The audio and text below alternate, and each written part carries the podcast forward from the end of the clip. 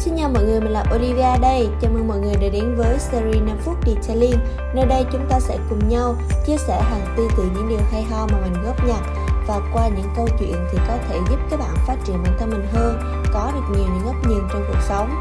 Và hôm nay thì chúng ta sẽ cùng nói về cách mà chúng ta sử dụng thời gian mỗi ngày Và chúng ta có đang sử dụng thời gian mỗi ngày hợp lý hay chưa?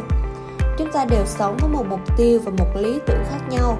Tuy nhiên thì giá trị nó nằm ở việc ta sử dụng quỹ thời gian như thế nào để có thể đem đến lợi ích cho bản thân, cho gia đình và cho cộng đồng. Và để làm được như vậy thì chúng ta cần phải xây dựng cho mình một kế hoạch sử dụng thời gian hợp lý. Chúng ta không thể có mọi thứ cùng một lúc, vì vậy việc tập trung cho những vấn đề ưu tiên là điều cực kỳ quan trọng và nếu như bạn muốn đạt được một cái điều gì đó so với việc chúng ta làm việc một cách hời hợt rồi thỉnh thoảng lại xem thử là còn mấy giờ bao nhiêu lâu nữa thì hết giờ làm, kiểu kiểu giống vậy. Thì bạn sẽ thấy thời gian nó trở nên dài đằng đẵng, mà chờ hoài lại không hết giờ.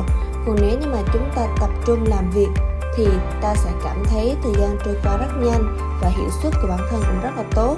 Đương nhiên thì không phải ai cũng có thể dành sự tập trung cho công việc 100% trước sự thu hút của các thiết bị công nghệ và những ứng dụng giải trí khác.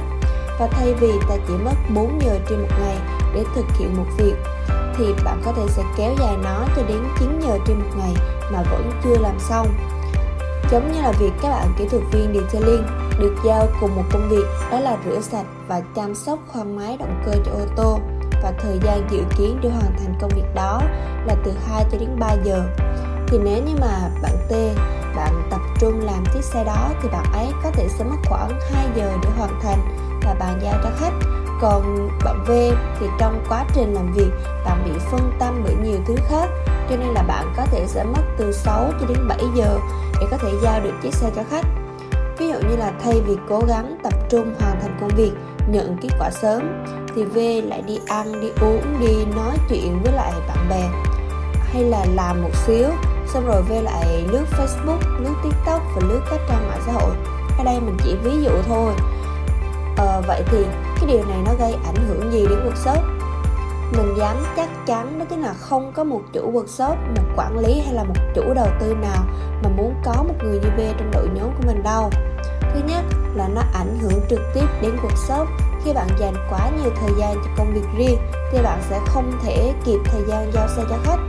Khách, họ không thích sự chậm trễ, rồi họ chọn bỏ workshop đó để đi qua những chỗ làm dịch vụ chăm sóc xe uy tín hơn, đúng giờ hơn và có thể chủ workshop đó sẽ mất khách và cái thứ hai là việc mà bạn kéo dài thời gian chỉ để chăm sóc cho một chiếc xe, thì bạn sẽ không có thời gian để làm cho những chiếc xe khác.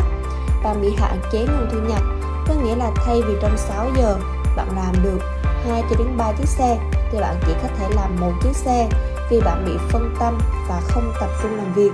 Và tệ hơn nữa là khi mà quản lý nhận thấy sự phân tâm của bạn làm ảnh hưởng cả một cuộc shop? Thay vì nó chỉ ảnh hưởng đến mỗi bạn, hiệu suất của bạn ảnh hưởng đến những người khác làm chung với bạn nữa.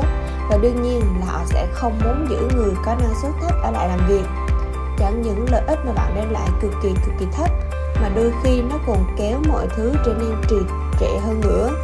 Họ sẽ muốn thay thế bạn bằng một người có năng lực hơn. Và qua tập podcast ngày hôm nay, mình muốn nhắn nhủ đến các bạn một điều đó là đừng để thời gian giải trí và thời gian làm việc nó ảnh hưởng nhau quá nhiều. Chúng ta đều có nhu cầu để thư giãn để giải trí. Nhưng đó là thời gian sau khi bạn hoàn thành xong công việc. Bởi vì nếu sự tập trung của bạn đưa từ điểm A cho đến điểm B một cách nhanh nhất sớm nhất thì sự phân tâm sẽ đưa bạn ra quốc rất nhiều điểm khác nhau và bạn sẽ tiêu tốn rất nhiều thời gian của mình.